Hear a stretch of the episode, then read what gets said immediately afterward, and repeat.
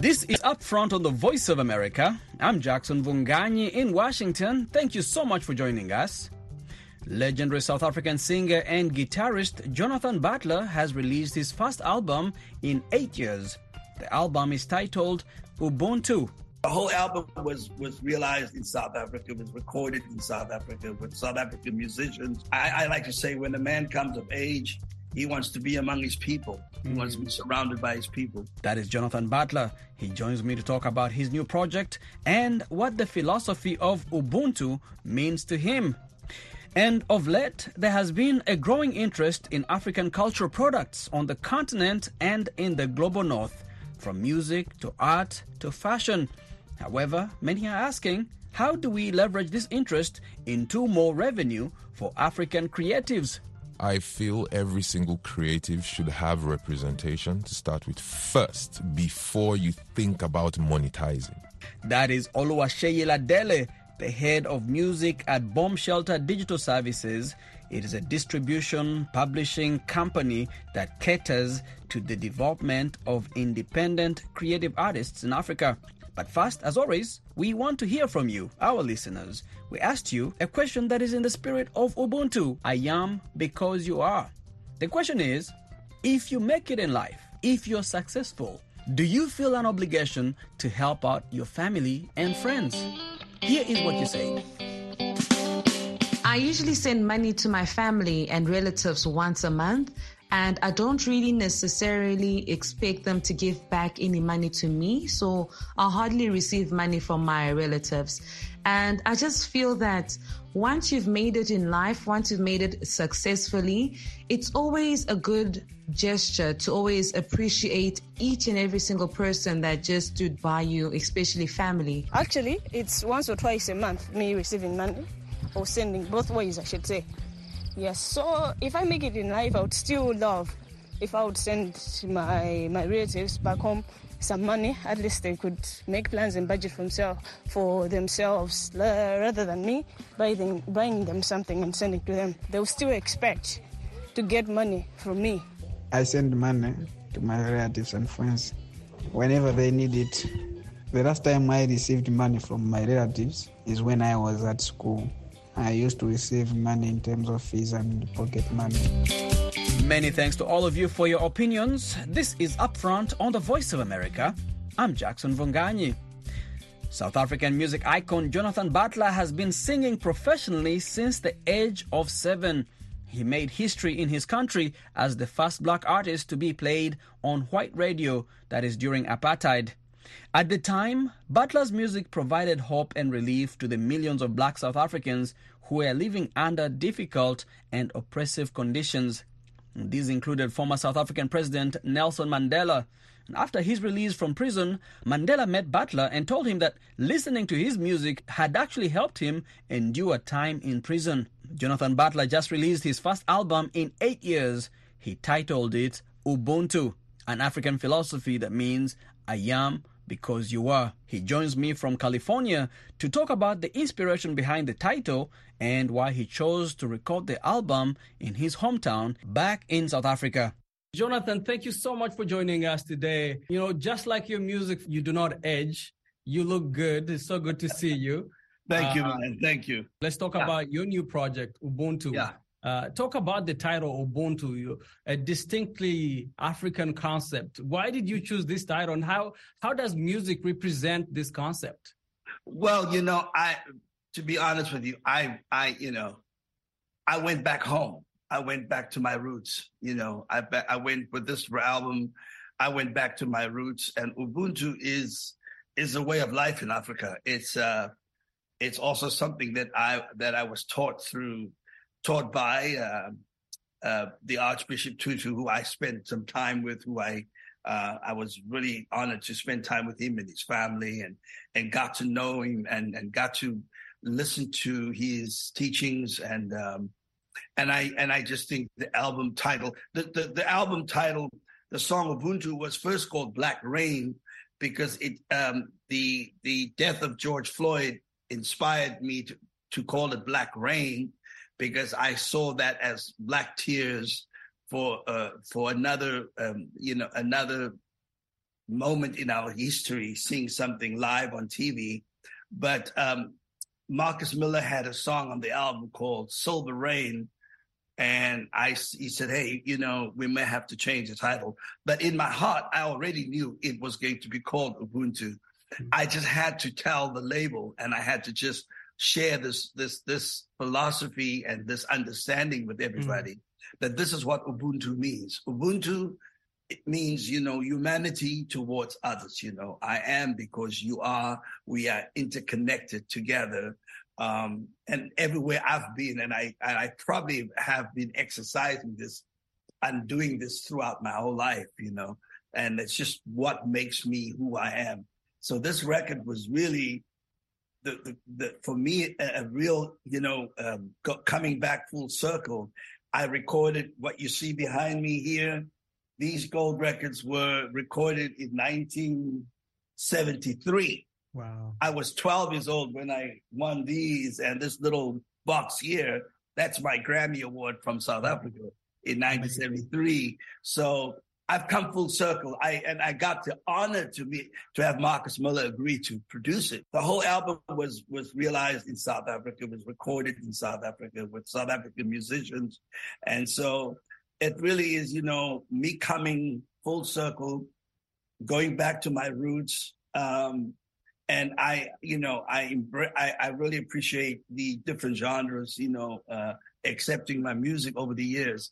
But this is really something for me. It's a statement of, you know, um, I, I like to say when a man comes of age, he wants to be among his people. He mm-hmm. wants to be mm. surrounded by his people.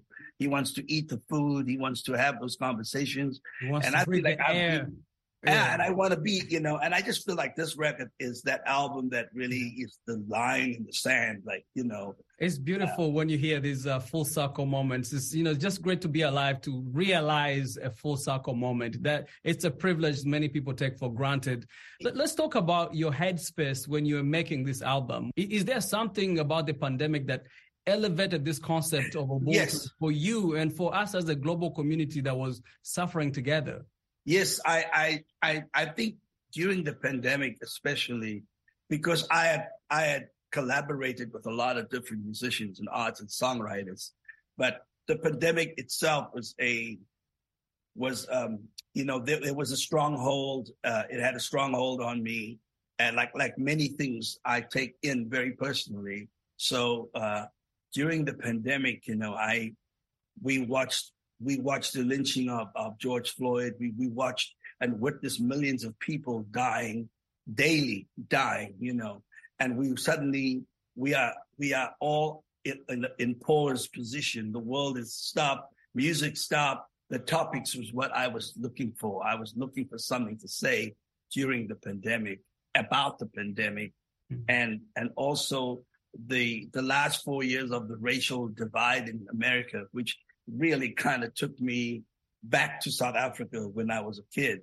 growing up with whites only signs and and and and wanting desperately to have the conversation with my white counterparts, musicians, to say, you probably have a blind spot. Not you don't know that you have white privilege. But can we have a conversation? Why this happened to George Floyd and why is this impacting me so much that the death mm-hmm. of so many people uh, and also close friends of ours so i reached out to musicians to songwriters and we wrote uh, um, you know when love comes in i wrote that with tommy sims who wrote uh, if i could change the world uh, for eric clapton and tears in heaven and i knew this brother would come up with something that um, would mean something that i want to say that would capture the moment what for you. you want to say in that moment and for, yeah. for that moment I wanted to say what I wanted to say on this album. Yeah. And I think maybe if I'm the only artist speaking out um, uh, or, or, or, or, or expressing his emotions or his feelings about what's happening in the world, the current state that we're in, I think that's something that has changed for me also being a 62 year old guy coming up. It's like, I know that I have a responsibility and like my brother, big brother Stevie Wonder said to me one day, he said, you know, we we must try to change the world. You know, we have to try to change the world. Mm-hmm. And I'm hoping that, you know, within this album people can hear that um, there's a lot of hope, there's a lot of light, but there's also lots of moments where I share about about the the space that I was in during COVID. Mm. I mean, you know.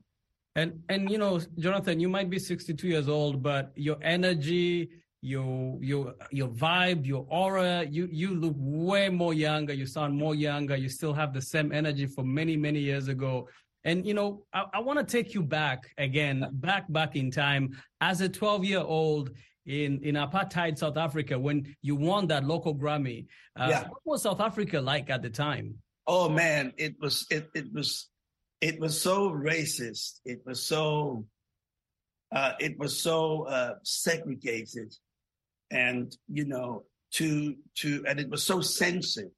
Everything was censored, and to be the youngest black kid kid to win a Grammy in in a room full of Afrikaner whites, English whites, and, and there was the black artists as well. Uh, to win the Grammy and to kind of walk down the steps and receive it out of the hands of uh, Miss World, she was at the time. And she leaned over to give me a kiss on my cheek as she was handing me over the Grammy. And I remember the very next day, you know, or, or that same night, actually, walking the corridors of uh, the SABC television station and hearing some kids, you know, saying, "Hey, man, here's that here's that cover boy that just won the Grammy." You know, I could hear them speak about me. Um, nothing changed, man. I I, I took the, my award and I was, still went back home. You know, we, we should say that the award the, the award was for the song that that song was the first song to be played on white radio that was I was first time to play it on white radio. That's the, the, kind of history we're talking about yeah, here. This is yeah. the two gold records from that. Please stay. And so, you know, I mean, I still went back to my shack right. house with and, all of this, with all of this, you know. While all the awards and the accolades and the fame, you still went back to. I still went back to the shack that had no electricity, no yeah. water, running water, and it was like being a local hero in your community and in your city and even in the nation. You know what is so incredible about that whole this whole story we talk about? Because just a year ago, I went back to Cape Town. And a year ago, I bought my very first home in the city that I was born in, wow. that I couldn't live anywhere, where there was an outhouse my, for my toilet and no electricity. So man, I, I'm a, I, I would wake up every morning and see the mountain and, and just have a moment of silence. In case you're just joining us, this is Upfront on the Voice of America. I'm Jackson Mvunganyi. We are chatting with South African singer, songwriter, and guitarist Jonathan Butler. Butler gained international recognition in the 80s with many collaborations and Billboard chart topping songs. He collaborated with artists including Quincy Jones and Michael Jackson, we're talking about his new album, Ubuntu. I, I want to ask you this again, going back to that moment many years ago. How, how did fame coming at such a young age in a segregated country like South Africa, how was it to be a celebrity in a country where you are considered a second class citizen? Man, it was very difficult. It was very hard because, like I said, you lived in your township. That's where you had to go back home to and you were the hero there. People loved me, you know, mm-hmm. my, my, and I think there was a, a real struggle, a, a struggle between being successful and famous and parents that never had, you know, I worked for my parents since I was six years old. So my when when I when you have so many people depending on you, mm. and uh, it, it it it it changed the way I looked at fame. It changed the way I felt about it. As a matter of fact, actually, I got more angry about it, you know, because nobody wasn't there was nobody in my shoes, mm. you know. So you I I belonged really. I belonged to the record company that made the money. Yeah. And I belonged to my parents who wants the money.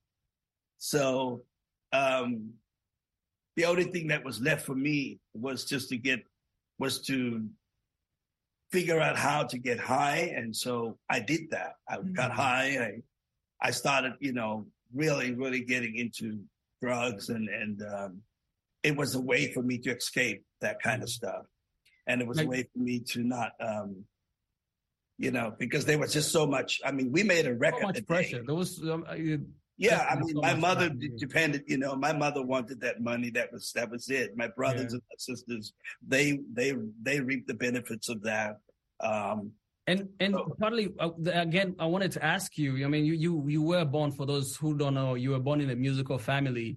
Uh, did did you feel like uh, you know singing was a natural trajectory for you to take, or was it an obligation to the family, or just no, it was natural. I'm. It was the natural. It was natural because it was there was just so much music and it was in me too. You know, and it's a matter of fact when I was talking to my brothers and sisters recently, I was in Cape Town in February and March.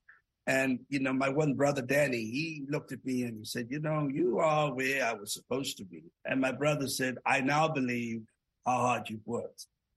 And I thought to myself, "What do you mean you now believe?" I've been working since I was six years old. Right. Are you kidding me? What are you? Are you missing? Are you? Are you select like Chris Rock says? Did you not see all this body of work? Do you have selective memories? You know, um, and and um, yeah, I just remembered that. You know, I I uh, looking back on that, I was a property of the record company. Hmm.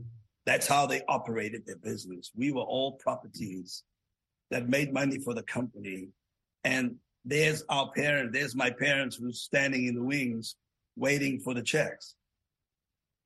And so all I had to do was be dressed up and ready to go and perform. And we made one record a day. So we would cut 10 tracks in one Wow. day and it would be done. And then, you know, two months later, we on the road touring for six months or eight months. We on the road. So I lost my, you know, I lost my, uh, my voice very young. I lost, um, you know, I lost many things at a very young age. Your childhood, really. I mean, if Yeah, you're lost working at such a young age, really, you don't have time to be a child to be. Yeah, I, I was never a child. I was Yeah. always the person that people depended on. Um, and sometimes that can be way that weighs heavy on on on that weighs heavy on me because you know because all I ever thought about the only thing I could think about was the money I make is not mine; belongs to other people. Hmm. So uh, therefore, I never value money. I do, I value, I do value being on stage. I do value making people happy.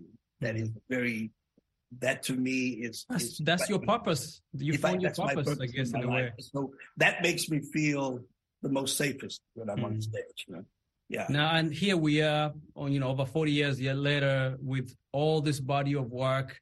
Um, you, you had a song on your 2010 album. Uh, the album was titled "So Strong." Uh, Yeah. I can see clearly now it's a rendition of the no- Johnny Nash song. Yeah. Uh, whether it's a Jimmy Cliff song or Johnny Nash. I wanted to ask you, where are you in your career now? Are you seeing clearer now after being part of this global music industry for this long? Well, what does this much experience mean for you as a creative? You know, uh, when I went back home this last few months, I think I kind of saw the end game. I saw the end uh, end game, and that is to empower and enrich and uplift South African musicians. I don't have to compete. I don't need to compete, even if I never sold a record. I feel like just like any, you know, for an example, my hard drive should be put into somebody else's computer so that they can learn from, you know, they can learn how to be better musicians, artists, writers, composers, um, arrangers, um, engineers. Um, I really want to give back at this point in my life. I see, I see my role much more in that capacity. Uh, I mean, not ne- never, never. Ne- I'm never going to stop singing and playing music. Um, but I feel like my my role, at you know, I feel there's a part of me that that really yearns to be home. Um, I yearn, I long to be back in Africa, and I long to, I want to get busy with the youth, which is what I do when I'm there. Jonathan Butler, thank you so much for taking time. I must acknowledge the Beanie Gang is going strong today. You're looking good. yeah, man. I was I was thinking, should I wear the red one or should I wear this one? So I, I, I think game. it plays off really well. You know, the we got game, baby. We got game. This is it. Yeah, the world needs to see uh, this. Is what the world needs to see. Absolutely, my friend. That was South African singer, songwriter, and guitarist Jonathan Butler. He joined me from California. This is Upfront on the Voice of America. I'm Jackson Mvunganyi. Let's take a quick break. We'll be right back. We're bringing women's voices to the conversation on things that matter to hearts and minds of women. We are here at Kalerwe Market, Uganda, Kampala, where in this whole market, women are crying out for their situations to change. With strong opinions and expertise on things that impact and change their lives. Here in Kinshasa, campaigns to raise awareness against the spread of coronavirus are common, but getting that information to people who have no access to water, electricity, or money can be a challenge. From right here in the nation's capital to on the ground from all over the African continent. I think a big thing for me is just being able to say that when these protests are happening, uh, does it turn around into policy? We hear your voices, women's voices, our voices, and add your voice to the conversation each week right here on the Voice of America. Check your local TV listings and we are back. This is Upfront on the Voice of America. I'm Jackson Mvunganyi. Now, regardless of where you're located in the world, if you have been listening to urban radio or interacting with any popular digital media platform, you will no doubt hear an African sound or watch a music video by an African artist, likely wearing an African print. Now, the growth in uh, popularity of African cultural products like music, art, and film can be attributed to several factors, including a young population. Africa is the youngest continent. Other factors include improved internet connectivity and a growing middle class on the continent. However, even as we see this growing global interest and consumption of African cultural products, Questions remain on how African creatives can leverage this interest to drive more revenue for themselves and for the continent as a whole. Oluwaseyi Ladele is the founder and head of music at Bomb Shelter Digital Services, a distribution and publishing company that helps develop independent creative artists in Africa. He tells me that one of the few missing links is the lack of knowledge by artists on where to find opportunities to grow their revenue. You start off by asking you what it takes for an artist, an African artist, or an African creative, whether it's musician, whether it's a fashion, whatever their, their, their work is, their talent is, how do they make money right now in this day and age when there's so much interest, global interest in, in, in African cultural products? Hello, Jackson. I'll start off by saying I'm your guy. so yeah, um, um, you asked a very important question about how our creatives in our territory leverage to make money right now, and I'll tell you that we thank God for the internet, social media, technology as a whole. Um, I think right now, um, because of the mobile phone, the opportunities are actually endless for how we can monetize content right now. You can chop content up in different forms and actually place them on different medias. By medias, I mean, take for example, uh, sub-Saharan Africa, we have color ringback tones on the mobile network operators that we put out content on. We have um, the DSPs, digital service providers, Spotify, YouTube, etc., etc. We have TikTok, that is a huge marketing tool in my own um, in my own opinion. We have Snapchat. We have YouTube that has helped promote and monetize aeons of content. Mm. I mean, it is, and I all mean, these other pla- uh, streaming platforms. It it is huge now. It's huge now, yeah. and now the introduction of AI is going to take this to another Oh, that's level. a very interesting topic. Like, we don't want to get into AI right now, but yeah. So as an African artist, an African creative, you're saying that there are all these different opportunities that they can tap into to start making money off of their creation. But what is stopping them? What are some of the reasons why we have not seen the money coming back to the continent, into the pockets of these people who are actually putting in the work? Knowledge and education, I'll tell you. There's a huge gap. There's a very huge gap in knowledge. I mean, we're very creative people. We have talent, but we do not like to seek knowledge, to be honest. Educative knowledge.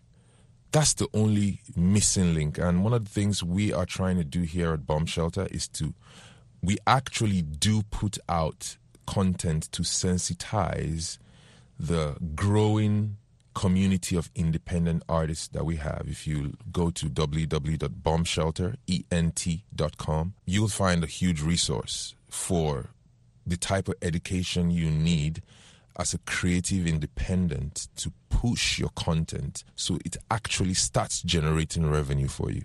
What is the potential? What is the market potential? And also, what does that, this, I guess, new stream of revenue present for our when we talk about economic development of our countries? They say content is a new crude. You know, New in our, crude oil. one hundred percent. So the the thing about our territory, and um, you know, I, I I hope I am not um, you know misinterpreted with um, this particular statement. We do not. We other people exploit our content. We we we we rarely harness what we have. We are blessed in the ground and even in the people too as well with culture. Even this whole boom of Afrobeats, there's a it's it's actual the backbone of Afrobeats is the culture. So the truth about it is that um, we aren't tapping into our resources properly. We have a wealth, a huge wealth of culture, resources, talent, and you know, raw music creativity i mean even from i mean um, when i say creativity i'm just not speaking music as a whole you know we have fashion we have you know the the the the industry where the what's that thing called again when when when the the creative industry where you you Like actually use your hand like pottery Yeah, pottery, Yes. yeah, like- you know it's there's a whole lot of stuff coming out of our continent Mm. and believe it or not these things can be exported to actually bring in revenue Mm. and one of the And things w- one of the things, I guess, I'm sorry to cut you off, is that I've seen many of these products end up on, in the U.S. Mm-hmm. here in the diaspora market. There, there are people here who appreciate it and they will buy it. But I feel like the money goes mostly to the middleman, the person who has found it on the street somewhere in Lagos, and he buys it for like five or ten naira and Uh-huh. brings it here and sells it for a thousand dollars. Uh-huh. You know what I'm saying? So, so do, you, do you see what going? 100%. Yeah. So to be honest, um, like I said initially, I, I, the education starts there. Mm. Because with your representation, which I like to call a structure, you would be set up to deal well. You wouldn't have that kind of middleman that will be standing in between you and giving you peanuts to Mm. actually sell your stuff Mm. properly. That's that's a good point. Representation. Yeah. But Olu, somebody will say, like say, these beads. I'm, I'm showing I'm showing you my beads that I bought uh, uh, on the beaches of the Atlantic in Accra, Ghana. I found this guy who does them, sells them to tourists. How does he know what representation looks like? Even where does even it begin? Okay, so that's where people like you and I come in, Jackson. You know, where we need people like you and I who have, you know, opportunity to travel around the world, who I'd like to call custodians of the creative industry and indeed the economy in our Mm. territory, Or ambassadors. or ambassadors. Yeah. I'll say people like you and I have a lot of work to do in reaching our people to provide this representation you speak about. And who understand who the understand value. the value. Yeah, and So have the goodwill. one hundred percent Yeah. to actually help with these things, and, I, and and I'll tell you, there are not a lot of us, to be honest. So, so so one of the things we need to do is actually, um, you know, encourage the young growing entrepreneurs in our territory to say, hey guys, it's a big pool out there, and right now, it's better to look inwards into the territory, export that content, and use it to bless our people. Absolutely. Blessings for everybody. Blessings all day. Who's my You're my guy. Thank you so much. Thank you so much, Jackson. That was Oluwaseyi Ladele, the founder and head of Bomb Shelter Digital Services. He joined me in studio here at the Voice of America. And with that, we come to the end of our show today. Many thanks to our guests and to you for tuning in. Let's connect here same time again next week. I'm Jackson Mvunganyi. Have a great week ahead, Africa.